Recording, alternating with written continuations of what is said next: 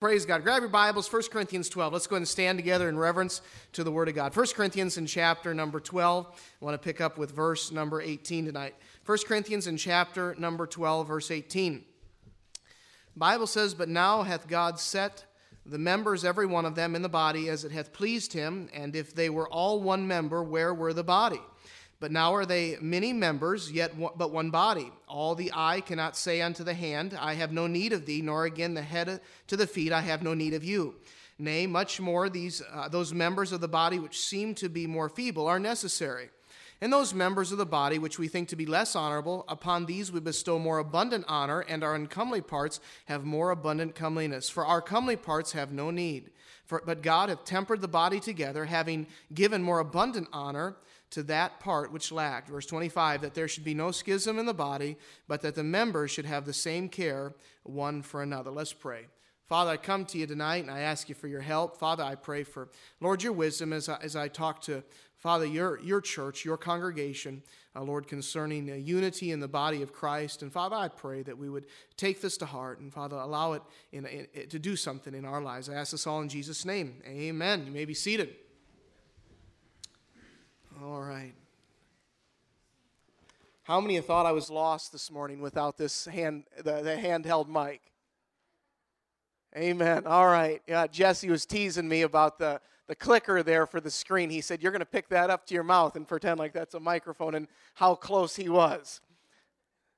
Tonight, I, I want to talk to you about a subject, and, I, and I've entitled it, How to Be Disgruntled. How to Be Disgruntled. Now, that's a tongue in cheek title understand that. Amen? Brother Leo, when you put that on the CD upstairs, please put a big question mark by it, all right? How to be disgruntled. Now, just uh, let me let me step back before we get into, into the message and, and lay some groundwork here. The church, folks, what is the church made up of? It's made up of people, amen? Church is made up of people. Now, the church is not, as far as God is concerned, is not made up of the building that you meet in.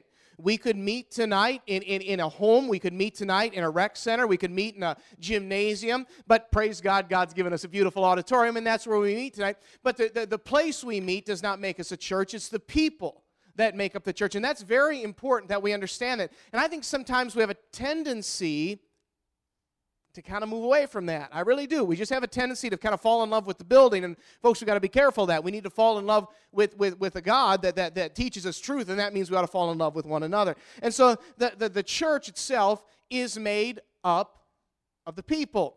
Now, in this passage in 1 Corinthians in chapter 12, the church is likened to a body. Now, a body that, that, that is mature and that is functioning has all of its parts working together. Amen? Maxine, speaking of a 60 year old body, amen? The, the, the, parts don't work like they used to. I understand that. But, but let me say this as far as the body of Christ is concerned, we are to function together as a unit, as a body of Christ. Now, I'm going to tell you something right now. What Satan desires for this body of Christ is for there to be division in the body. In verse number 25, the Bible says that God doesn't want any division. And he tells us that he desires that the members should have the same care one for another. Now, tonight, understand this. This is, this is foundational to church growth, to church unity, to us doing what God has called us to do. God talks to the church here and says, Folks, I don't want you fighting amongst yourselves. Folks, do you understand this? Too many times today, there seem to be factions within the church that are war with one another. God desires for us to band together and to fight against Satan, the flesh, and the world. And I hope that you understand that. And too many times, churches have failed, and, and this is Satan's main tactic at destroying a church. Jesus told his disciples that the gates of hell could not prevail against the church. Now, if the gates of hell can't prevail against the church, that tells me that the church as a structure and as a unit is very powerful. Amen? Does it not? If the very gates of hell, and I would think that that's all the forces of Satan, cannot destroy the church, then the church very logically must have to be destroyed, not from without, because it cannot be as far as the gates of hell are concerned. It must be destroyed from within. So Satan has to switch tactics, and what he has to do is he somehow has to figure out a way for us to destroy one another. Now, if you study 1 Corinthians, you'll find a church that was in the process of trying to destroy itself. The book opens up, and Paul chastises the Corinthian church because they had many divisions amongst the body of believers. There were some that, that, that, praised Paul and said they followed Paul. There were some that said they followed Cephas or Peter. There were others that said they followed Apollos. And there were some that were so spiritual they only followed Christ. Yet they were all at odds one with another, and they had taken up sides, so to speak, and there were factions within the church that were causing it to be hurt. A division in the body can be very hurtful. In fact, it can even destroy that body of Christ. Sadly, many churches have fallen because of this division. And, folks, I want us to be aware of this. This is so necessary. Our church, I, about a week and a half ago, I was talking to a man who's been coming to our church for about a month and a half. He said, Pastor, he said, I got to tell you what it is. He said, I don't know what it is about your church, but he said, when I walk in the door, he said, I feel like God is there. Can I tell you that's what we want? Amen. We do not want people when they walk in to say, Whoa, what's the problem? Yes? Now, let's be honest. We've walked into places like that. Most of them, it's family reunions, all right? But we've walked into places like that and we've said, man, what is, what is wrong here? Something is not right. Now, the last place in the world where there should be problems as far as we, us not being together and working with one another is the church, the body of Christ. We are brothers and sisters in the Lord.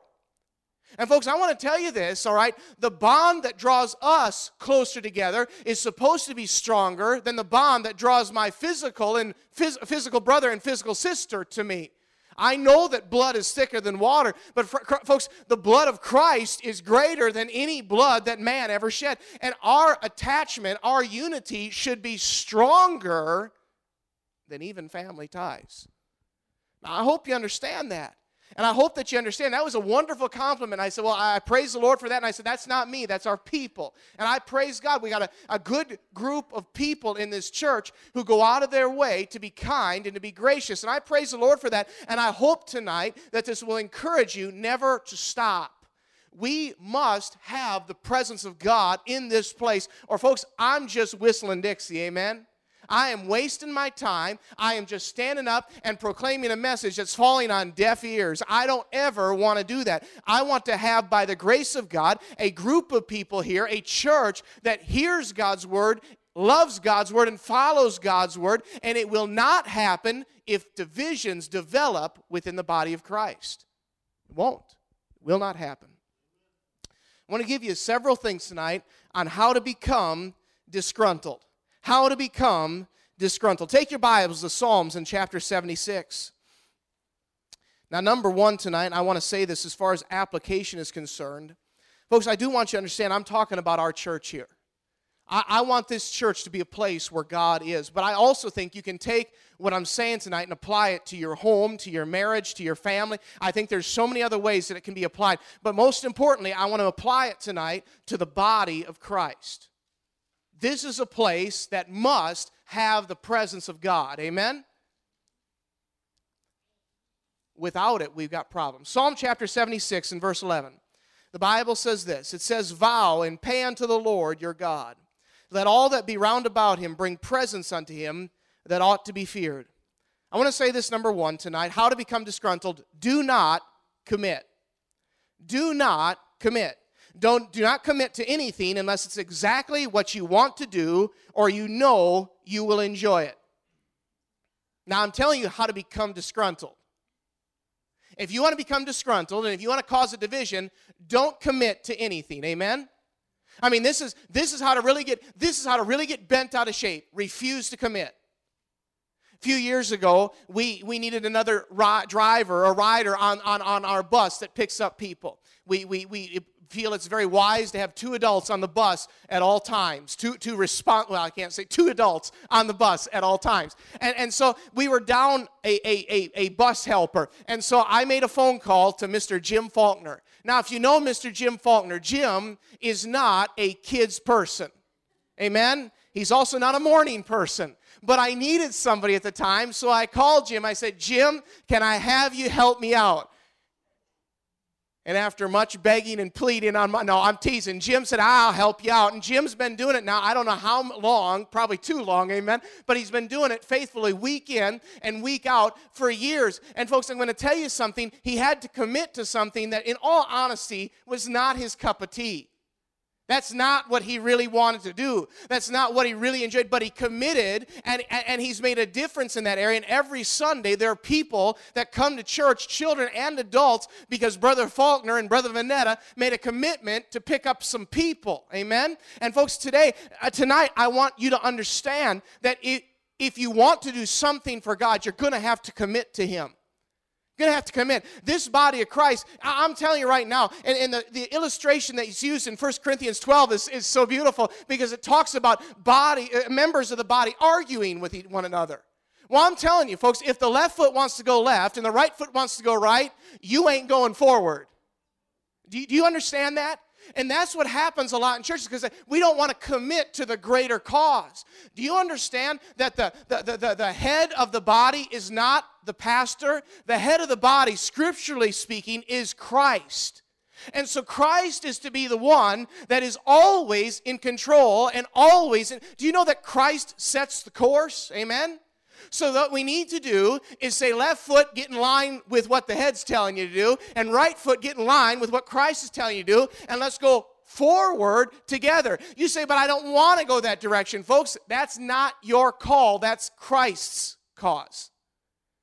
Sometimes Jesus Christ leads us to places we don't necessarily want to be. Amen? If you read the book of Acts, you'll find Peter imprisoned. And the reason he was imprisoned is because Herod killed one of the apostles by the name of James. James was martyred for the faith. Herod saw that the people liked it, so said, Let's do another. Where's Peter? What a lousy reason to be imprisoned. Yes? I mean, somebody was killed, the people liked it, got, it, got their jollies from it, so let's do another one. I mean, I'm sorry, that's a terrible reason to be picked up and arrested but Peter was. But, folks, I want you to understand Peter went through that trial and went through that persecution and came out on the other side because he said, All right, Jesus Christ, this is what he has in store for me, I'll do it. That's not always going to be pleasant. It's not always going to be easy. But, folks, we've got to commit. We've got to commit to avoid becoming disgruntled. Second reason on how to be disgruntled this is very similar to the first, but don't get involved. In Romans chapter 12 and verse 1, the Bible says, I beseech you, therefore, by the mercies of God, that ye present your bodies a living sacrifice, acceptable unto God, which is your reasonable service. My job is to get involved. Now, there's a difference between committing and getting involved. Amen?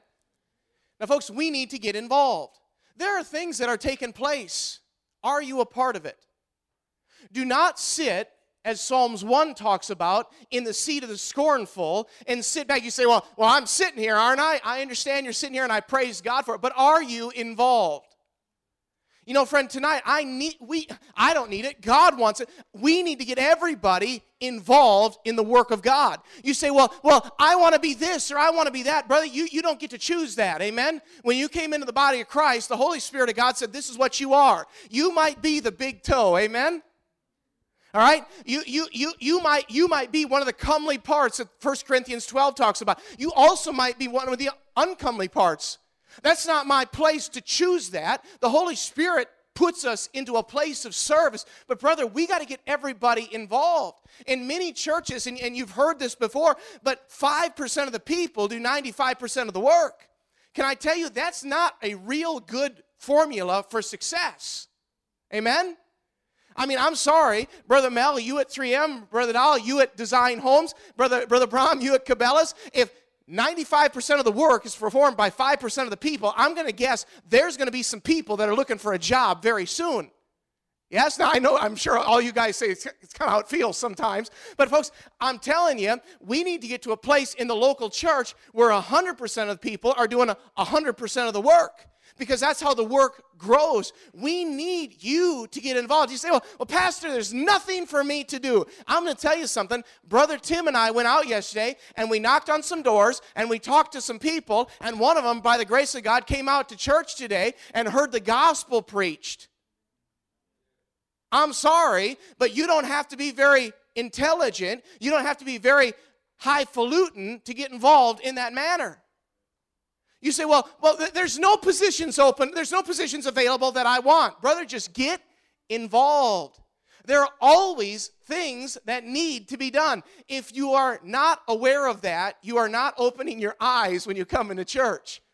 Speaking of that, I need some help in a prison ministry on Tuesday night. And you see me after the service if you're interested in that. If you're on probation, I can't have you help. If you're off probation, I can have you help. All right? But, folks, I'm telling you, we've got to learn to get involved. You say, well, well, Pastor, I'll get involved one of these days. Folks, one of these days sadly never comes.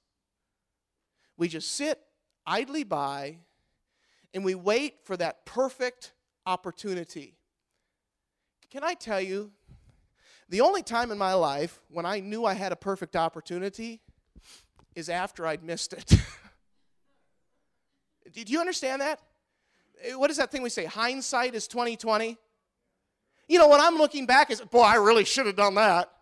You know, I, I, I, wish I wish 10 years ago when I had eh, eh, when I invested money, my $27 that I spoke about a few weeks ago, I wish I would have invested that in eBay or in Apple. Yes? I, I, I, get this little financial thing and I read it. Apple in the last 10 years has, has grown by 467%. What that means is if you invested in Apple 10 years ago, you have lots more money today. That's what it means, all right? I, I don't know how to say. Now, again, hindsight looks back at that and says, man, that was a golden opportunity. Folks, I'm telling you, if you're waiting for the perfect opportunity to come down the road, it's never going to come. You just need to get in and get involved. You say, well, well, Pastor, you know, I, I, I, I'm looking, I'm looking for that. You're never going to get it. If you want to be disgruntled, do not get involved. Do not get involved. Um, folks, do you know who criticizes the football team on Monday? The armchair quarterback. He didn't get involved. He can tell you everything they did wrong, but he wasn't involved. He was sitting with his feet up, with his Coke or Pepsi sitting in the little seat uh, on the little table there by him and just criticizes and tells, oh, oh boy, them stinking Packers or those Vikings, uh, if they'd only do this. And folks, I'm telling you, the reason you're doing that is because you're not involved. You don't criticize something you're a part of. Do you understand that? When you're involved in working with the youth, you don't criticize the youth because that's what you're working with. And when you criticize that, you're criticizing yourself. All right? When we develop a critical spirit, it's a sign that we're not involved and we're not a part. Now, don't misunderstand me. There are certain things that need to be worked on and fixed. That's always a process of going on. But, my friend, when you develop a critical spirit, it's because you're not involved. So, if you want to become disgruntled, number one, do not commit. Number two, do not get involved. Number three, do not be faithful.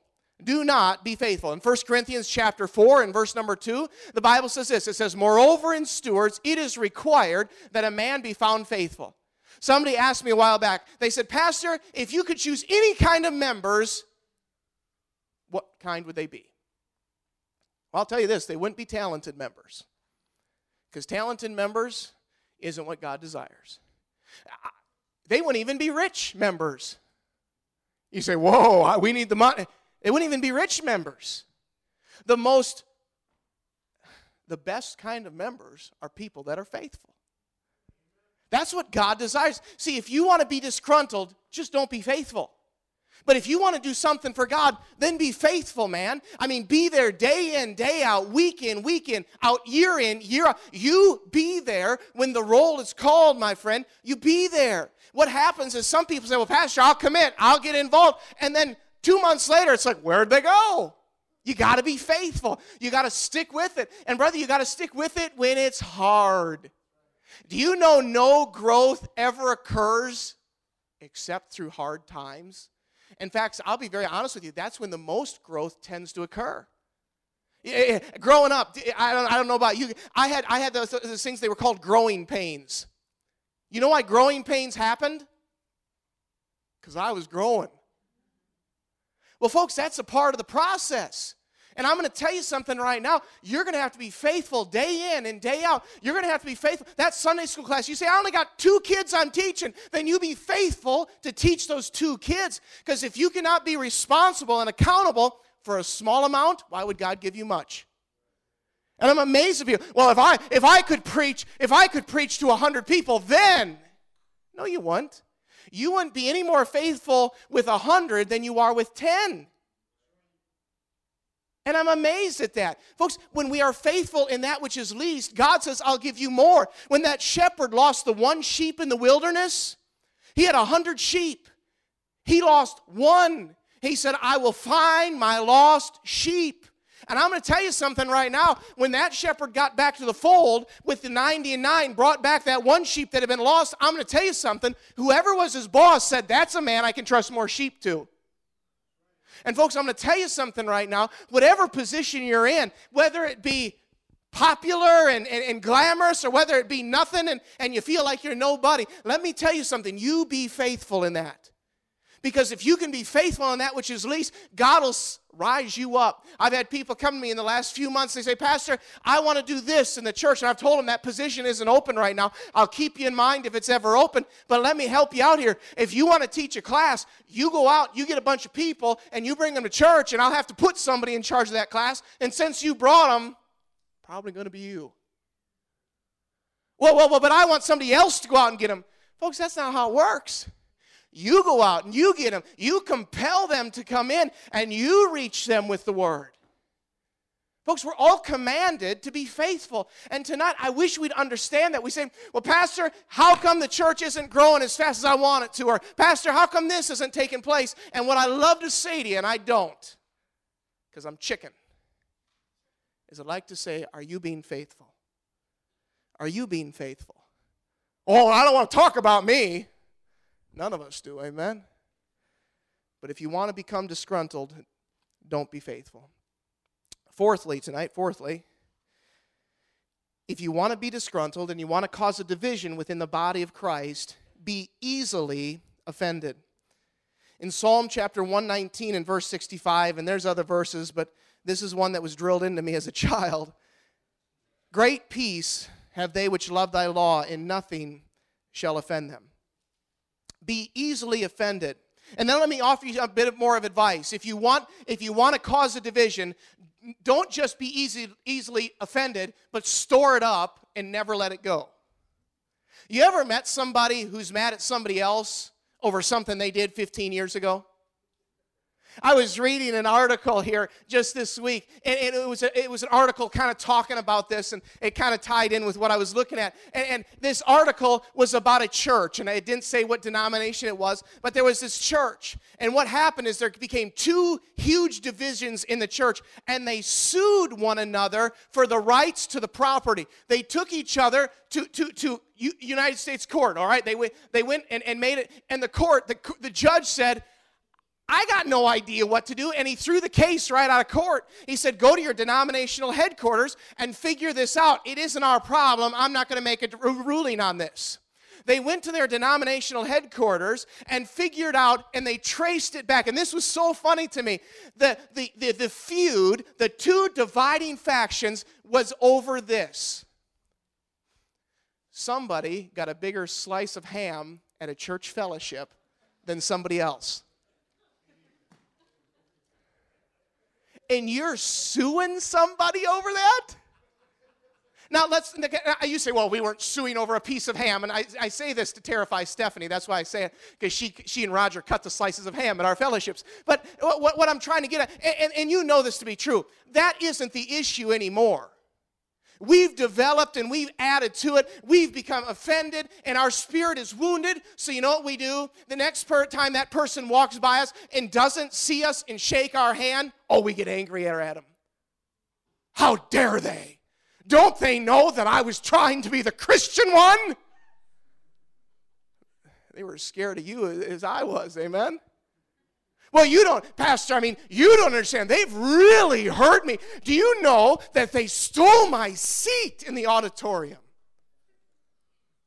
That's one of my favorites. I love and this this folks, I you know me, I have a terrible sense of humor. I really do. The things that I think are funny shouldn't be funny, but they are to me. I love it on a Sunday morning when somebody comes in a little late and they walk down to that spot where they've sat for 75 years and they walk down there and they see that it's taken and this, this confused look comes upon their face. How dare you? Don't you know who I am? I mean, I, I, I, that's my seat. And, and, and, folks, it's entertaining. And again, I'll sit up there and I think it's wonderful. I really do. Because it, it, shows how so easily we can get offended. Now, we've got a lot of good folks. And most of you, after that initial look of confusion, you move on and you find a different seat. But I have seen, I mean, literally, where I watched several years ago while somebody made them get out of their seat and go find another so they could have their own seat. Now, how foolish. Now, folks, understand do not become easily offended. Because once you're easily offended, I can promise you this you will get offended. Any of you married? You come home from work, guys, and you say, Hey, honey, how was your day? And you just know that was the wrong question. And for the rest of the night, you hide in the corner of the house. Just like Proverbs teaches us to, guys. Amen? It's better to dwell in the corner of a rooftop than with an angry and a contentious woman, man. And guys, we do. All men, I don't know if all men, most men fear contention. We don't want to deal with an ordinary wife. So we go to, can I tell you, folks, same thing happens in a church family. Man, here you got you you got you got you got great sister Martha over there. And boy, she she she she runs every department in the church and she does this and she does that and you ticked her off. She's coming for you loaded for bear. Do not get easily offended. Do not store it up. Folks, do you know what you're supposed to do? If you have somebody against, if you have something against somebody, do you know biblically what you're supposed to do? Go talk to them. Go talk to them. And if you are too embarrassed to go talk to them, that means you should just let it go. Because if you won't go talk to them, you say, well, well, that's silly. I don't want to talk to them about that. Then let it go. Well, no, I'm going to store it up and, I, and I'm just going to wait for something bigger. That's foolish. And that will cause a division in the body of Christ. Number five, and this goes along with being easily offended. But if you want to be disgruntled, pick at what bothers you. Pick at what bothers you. Ephesians 4:32, the Bible says, "Be ye kind one to another, tenderhearted, forgiving one another, even as God for Christ's sake hath forgiven you." Let me explain something. We are to be forgiving of one another. And we are to be forgiving of one another just like God was forgiving of me. This morning I talked about justification and so on and so forth, and I don't want to revisit that. But, folks, let me say something to you. When my sin is brought up to a holy God, do you know what my God says? Forgiven. Forgiven. You say, but God, you don't know how bad this sin was. Forgiven. If I'm a child of God, God says it's forgiven.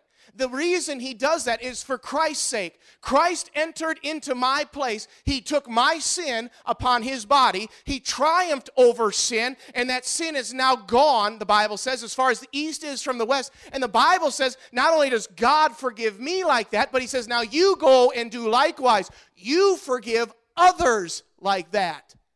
Man, there, let's just face it, there are some people in this room that rub, rub you the wrong way, are there not? If, if there's not, you haven't been here long enough. All right? Give it time. They're just, there are people that just personalities don't mesh. I mean, we look at them and say, Well, I, I love you, you're my brother, but let's face it, we just probably aren't going to work together well. Just can't help it. That's the way it is. But I can still love them as a brother, and I can still treat them as a brother in Christ instead of picking at that scab. Do you know what happens when you pick at that scab? Do you know what you draw? Blood. And we just pick at that and we pick at that and we pick it. And you've seen them people, man. You sat by one in church here a few weeks ago and you watched as they just picked at that scab throughout the message. And you thought, what are you doing, man? That's disgusting. Yeah, you've watched that, probably done it a few times. But, folks, I'm going to tell you something tonight. If you want to be disgruntled, pick at what bothers you. Here, here's the thought don't eh, make it obvious you don't support all the preaching and teaching of the church. Make it obvious. Now, folks, let's be honest with you. Is there anybody in this room that agrees with me on 100% of things? I have a wonderful, beautiful wife that loves me very much, and I love her very much. Do you know that we do not agree on 100% of things? Oh, they have marriage problems. We don't have marriage problems. We just don't pick at what bothers us. We're not going to agree on 100% of stuff. I knew that the day I married her. She knew that about me, by the way. Can I, can I tell you, there's nobody in this room that is going to agree on 100% of everything. We're not. We are not. What I can do, though, is say, you know what? That's not really the important issue. The issue is that Christ and his cause go forward, and I'm not going to worry about that that person isn't as friendly to me as I think they should be, or that person doesn't treat my kids as good as I think they should. My, my, my main cause is Christ, and I'm not going to pick at what's bothering me. Christian, tonight, could I just challenge you with that? I mean, we'll get up and we'll say, well, well, well now, now, Pastor, let me tell you what I disagree with. Folks, I can tell you about me what I disagree with. I mean that. And yet, so many times we'll just pick and we'll pick and we'll pick and we'll pick and we'll pick. And, folks, I'm telling you right now, put your picker away. All right? Stop doing that to one another because it's going to cause a problem in the body of Christ. You, you keep, Uh, Mike Hager, boy, Mike Hager, and I, Mike, Mike loves, here, let me tell you something Mike Hager did to me A few years ago, he called me. He said, Hey, how's my pastor? The guy that only works a day a week. Click. Oh, Mike's. But, you know, I, I could have gotten offended about that, and then I could have started to pick at it. Every time Mike gives me a hard time when he walks in, I, oh, oh, oh! Big jerk. Hate his guts. Can't believe it. No, man, Mike's my brother in Christ. He is. I'm supposed to love him. I'm supposed to forgive him, even when he does say terrible, disgusting things like that. He said it tongue in cheek, and I know he did, and I'm, I'm using it as an example tonight because I can. But what I want you to know is don't pick at things. Well, I, you know, that Sunday school teacher, I, I, I, don't agree with him or I don't agree with her on everything. You know, uh, my kid, my kid didn't get as big a cup of cereal as the other kid did. Brother, they got a cup of cereal, let it go. Don't pick at what bothers you. Now, folks, I'm not telling you if it's scriptural to let it go. If there's something unscriptural going on, we need to deal with it. And I'm 10,000 times for that. But what I'm going to be honest with you God does not care if the church has beige carpeting or red carpeting. Do you really think we're going to get to heaven and God's going to say, well, now, now, I remember when the church vote on the carpeting came up, and I'm going to be very honest, let me share my opinion with you. Do you think God really cares? God cares about everything. What God cares about is our attitude and our spirits. He doesn't care about the carpet. Folks, don't pick at what bothers you. Stop that. Be so careful of it. Let, let, let, me, let me throw this here. Here's a way we pick at what bothers us we have little prayer meetings. And at that prayer meeting, we say something like, Pray for Pastor. His wife is suffering from great depression. Or we say, Oh, pray, pray for brother so and so. He's str- he's the treasurer and he's struggling with how the youth pastor is spending money. Aren't those wonderful ways to pick at one another? And we, we know, we Christians, don't we know how to do it and be super spiritual? I am more holy than that person, so I know that I can be so careful. Folks, tonight, don't pick at what bothers you. Lastly, tonight, how to be disgruntled. Refuse hospitality. refuse hospitality. I was talking to a man just this week. And this came up in the course of conversation. In 1 Timothy in chapter 3 and verse 2, and then in Titus chapter 1 and verse 8. One of the requirements for being a pastor is hospitality, given to hospitality. A pastor and his wife should be friendly and outgoing people. That's a requirement, by the way.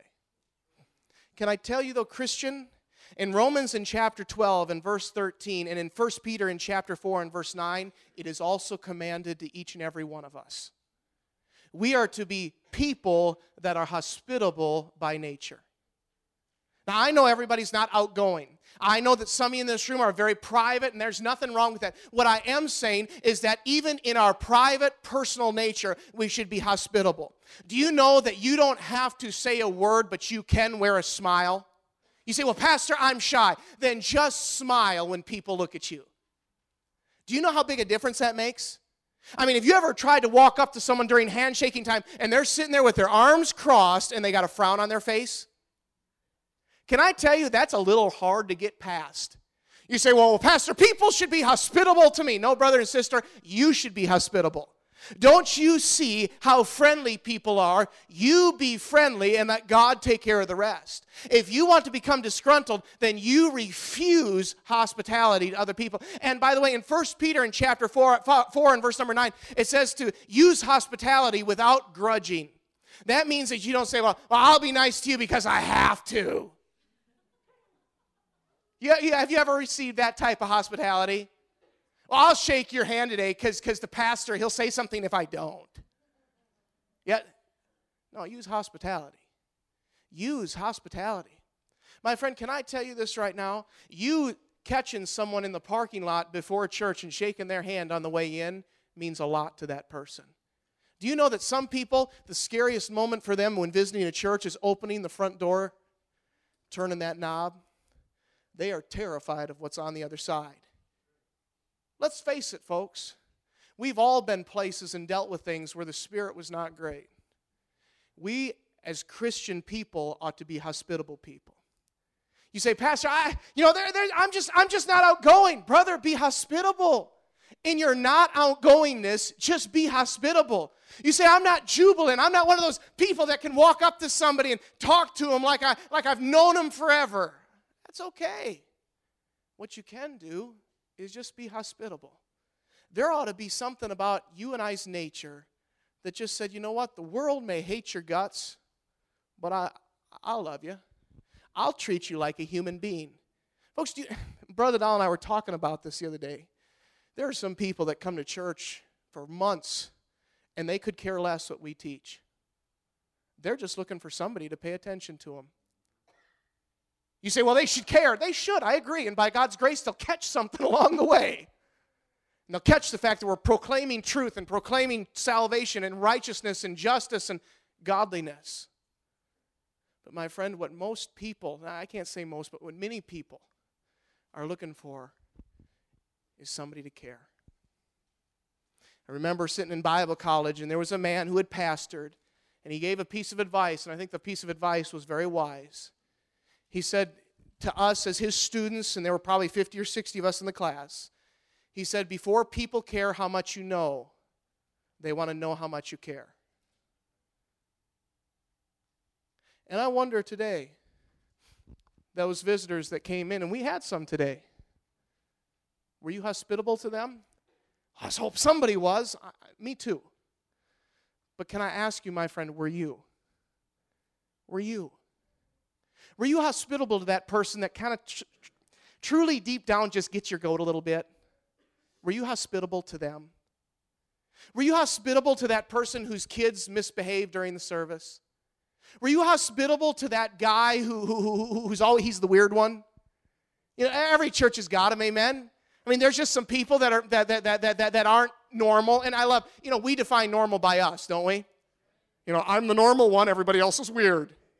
I know how that works, all right? And I'm sure the guy, I, am looking, I'm looking at brother, brother Jamie Holfeld back there, and I say, well, he's weird because he's not like me. And Jamie's doing the same thing. He's saying, well, he's weird because he's not like me. We define normal by us, and I understand that.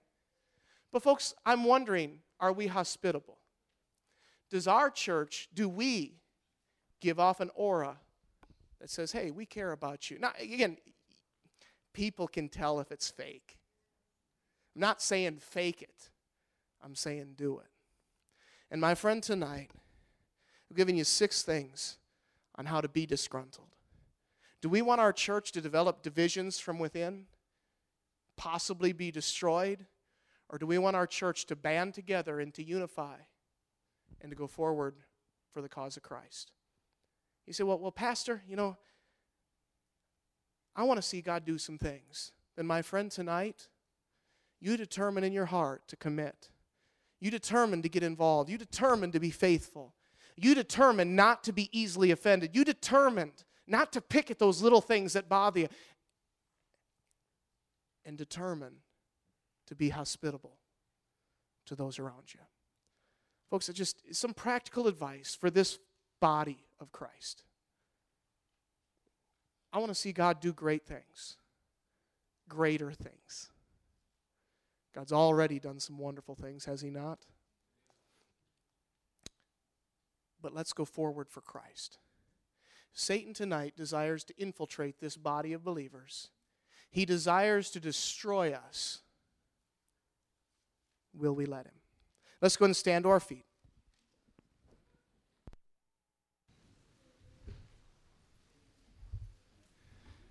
With heads bowed, in a moment, the instruments are going to begin to play. And, folks, I've, I've tried to be somewhat, I guess, lighthearted about some of these topics.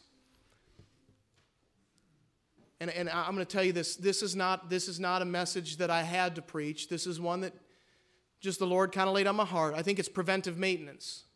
I want to keep us from developing divisions within the body of Christ. I don't, I'm not dealing with any problems. These things I talked about tonight, nobody, nobody's, what I'm trying to say though, folks, in our heart of hearts, are we doing what we need to be doing to please God and to keep this body moving forward? And when the instruments begin to play, if the Lord's laid something on your heart, you come to the altar.